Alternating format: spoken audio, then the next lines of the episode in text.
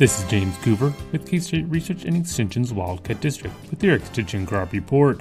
Sure, Scots pines are pretty, and white pines are soft, and plastic pines are easy, but my favorite Christmas tree is our own red cedar, practically free and literally everywhere. I look through the pastures trying to find the perfectly shaped Christmas tree. It's not always easy to find one that isn't misshapen, but that is before being cut down, stood in the living room, and covered in shiny things. Unless you live near a Christmas tree farm, it is very likely that any evergreen out in the field is going to be an eastern red cedar, Latin name Juniperus virginiana. The Juniperus name is because eastern red cedars aren't actually cedars at all, but a juniper. However, a lot of junipers are confused for cedars, and vice versa. Most junipers are small bushy shrubs, but our eastern red cedar juniper can grow up to 60 feet tall. That's nearly as tall as our big stately oaks and walnuts. The current state champion red cedar is 63 feet tall and stands just outside Neodesha in Wilson County. Something rather cool about eastern red cedars is that they are a dioecious species, meaning individual trees can either be male or female.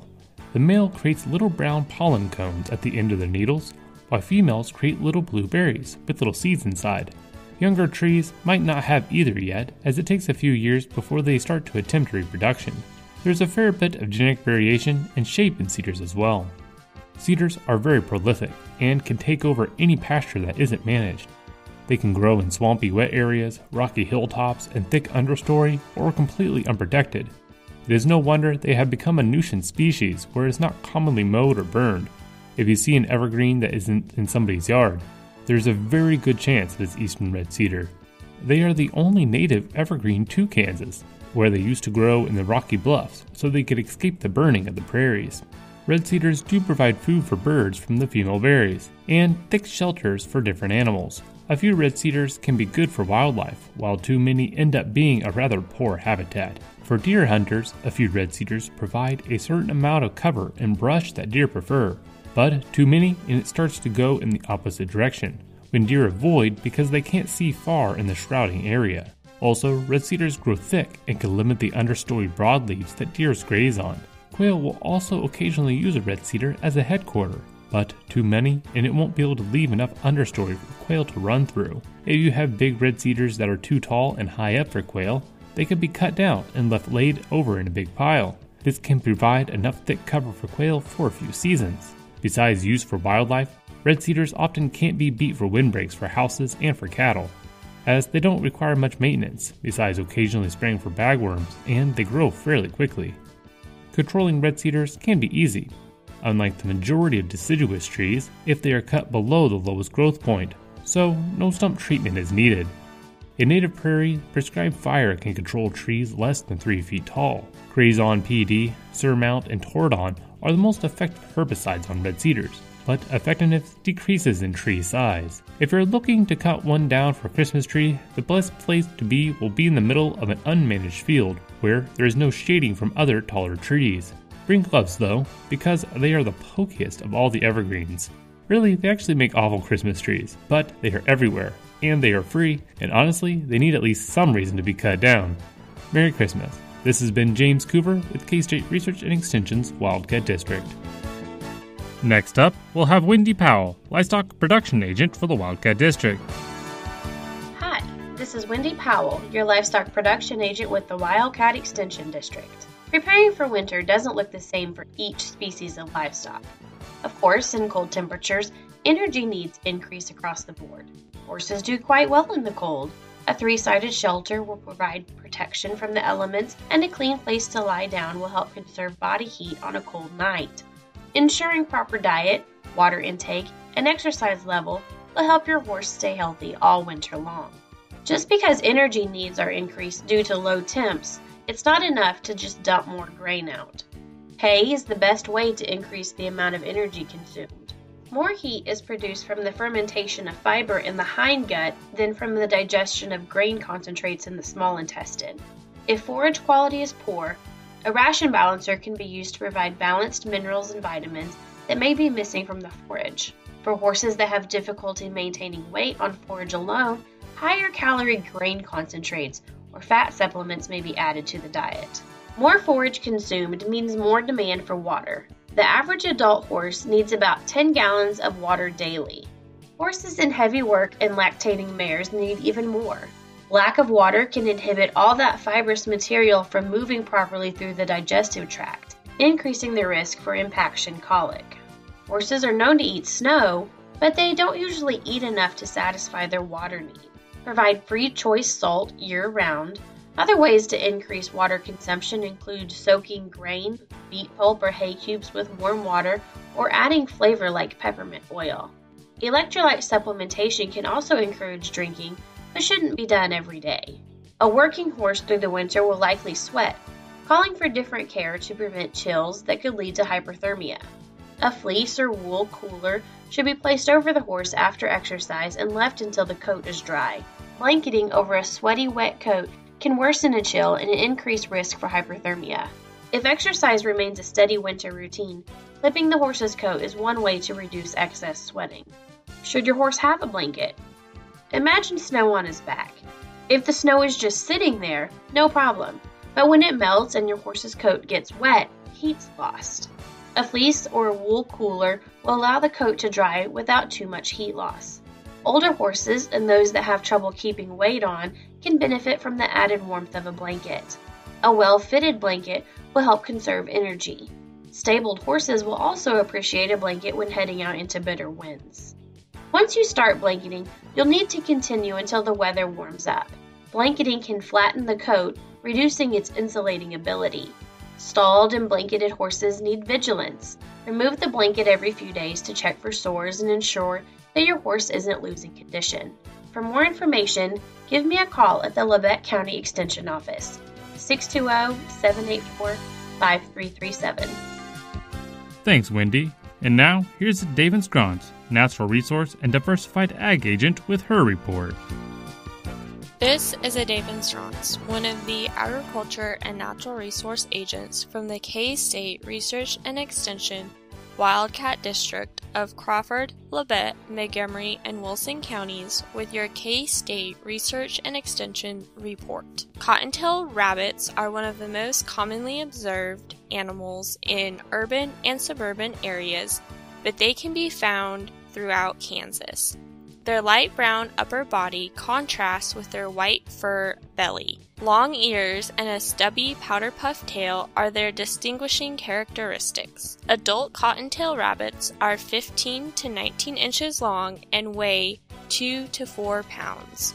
Cotton-tailed rabbits produce 3 to 4 litters of young a year, beginning in late winter and continuing into early fall. Females build a nest approximately the size of a softball, line it with fur from their bellies, and nurse their young for 2 to 3 weeks before they leave the nest. Leash laws restricting movements of dogs and cats, and laws prohibiting the use of firearms protect cottontail rabbits, and contribute to their abundance in urban and suburban areas. Cottontails prefer brushy cover interspersed with open areas.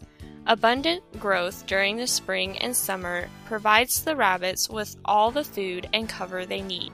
In the winter, when food is limited, rabbits eat twigs and gnaw the bark of woody plants.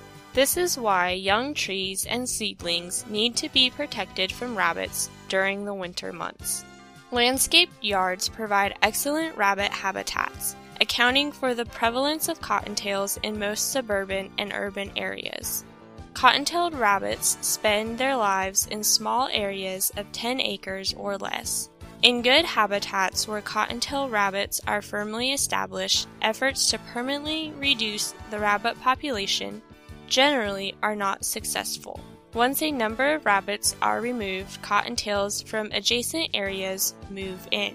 Gnawing marks and twigs cut at an angle, clippings on the nearby ground, and round, pea sized droppings are signs of cottontail rabbits. During snow cover, cottontail rabbits' tracks are easily identified. Rabbit proof fences are a practical and inexpensive way to protect valuable plants. Rabbits can be excluded from small areas of vegetable and flower gardens, nurseries, and ornamental plants by encircling these areas with 1 inch mesh galvanized wire 18 to 24 inches high. Permanent posts are not required, but the bottom edge of the wire must be staked to the ground or buried several inches deep to prevent rabbits from burrowing under the fence. These 18 to 24 inch high panels allow gardeners easy access yet exclude foraging rabbits. Small trees or seedlings can be protected with cylinder guards made from small mesh hardware wire. Thank you, David. And now, here is Jesse Gilmore with his report. With K State Research and Extension's Wildcat District, this is Jesse Gilmore bringing you this week's edition of the Hort Report. When snow falls and cities need to clear off streets and sidewalks, they turn to salts to de ice. Salt is great for hard surfaces but creates problems when introduced to soil and plants. Salt can impact plants in two different ways via physical contact with plants thanks to spray, or by salt particle runoff into the soil where plants are present. Spray will have very noticeable damage on the sections of the plants it physically touches. Often this will come in the form of burn patches because water is physically pulled out of the tissue by the salt particles. Salts applied to roads can travel up to 1,000 feet from the application site in the form of sprays. Usually, this is due to high speed traffic hitting salted patches of road or highway. People who live next to well traveled roads might want to consider plants more tolerant to salt spray, like those on the East Coast. Most plants that don't have active growth will only be slightly affected by salt spray, but evergreen plants can be affected at any time during the winter. Deciduous plants will be hit hardest after late snowfalls or ices when the plants are starting to bud or leaf out. Unfortunately, plants that have been hit by salt spray will find it very hard to recover scorched sections due to the dehydration that the spray causes. These sections will likely need to be pruned out at the first opportunity. Salt in the soil also causes problems for plants, but the problems span the entire plant and are much harder to diagnose at a glance. Salts like those used in most de-icers occur naturally in the soil, but start causing problems when the concentration of salt gets too high. With salt spray, the salt that lands on the plant tissue pulls the water out of it. Soil salt, on the other hand, influences the soil's osmotic potential. In biological systems, water always flows from an area of high water concentration to an area of low water concentration. When salt is introduced to one side of the equation, it lowers water's concentration because water makes up a smaller amount of the total molecules present. Roots can overcome a small imbalance in osmotic potential, but if salt builds up in excess, the water concentration in the soil becomes so low that water can get pulled out of the plant's roots and stems instead. This reverse water flow will almost always look like drought damage, even if you have been diligent in your watering. When we hear salt, most people think of sodium chloride, but chemically, salts are more than just sodium. In most cases, saline soils, soils with too many salts, can be remedied by heavy rainfall or watering, which carries the salt molecules deeper into the soil profile where they cannot affect most plant roots. Sodium buildup is harder to rectify, and if you are getting a de-icer at the store for this winter, you will want to choose a product that does not use a sodium salt as its active ingredient. If you are looking for salt-tolerant plants for your garden, here are a few to consider. For trees, serviceberry, buckeye, red and white oak, hackberry, arborvitae, crabapple, and pin oak. Maples, redbuds, and lindens are not tolerant to salt buildup. For shrubs, look for sumacs, lilacs, boxwoods, junipers, viburnums, and flowering quince while steering clear from dogwoods. For information on today's topic, contact your local extension office. I can be reached at 620 724 8233 or by email at jr637 at ksu.edu. Thank you, Jesse, and thank you for listening to K State Research and Extension's Wildcat District Ag Team on KGGF 690 Radio.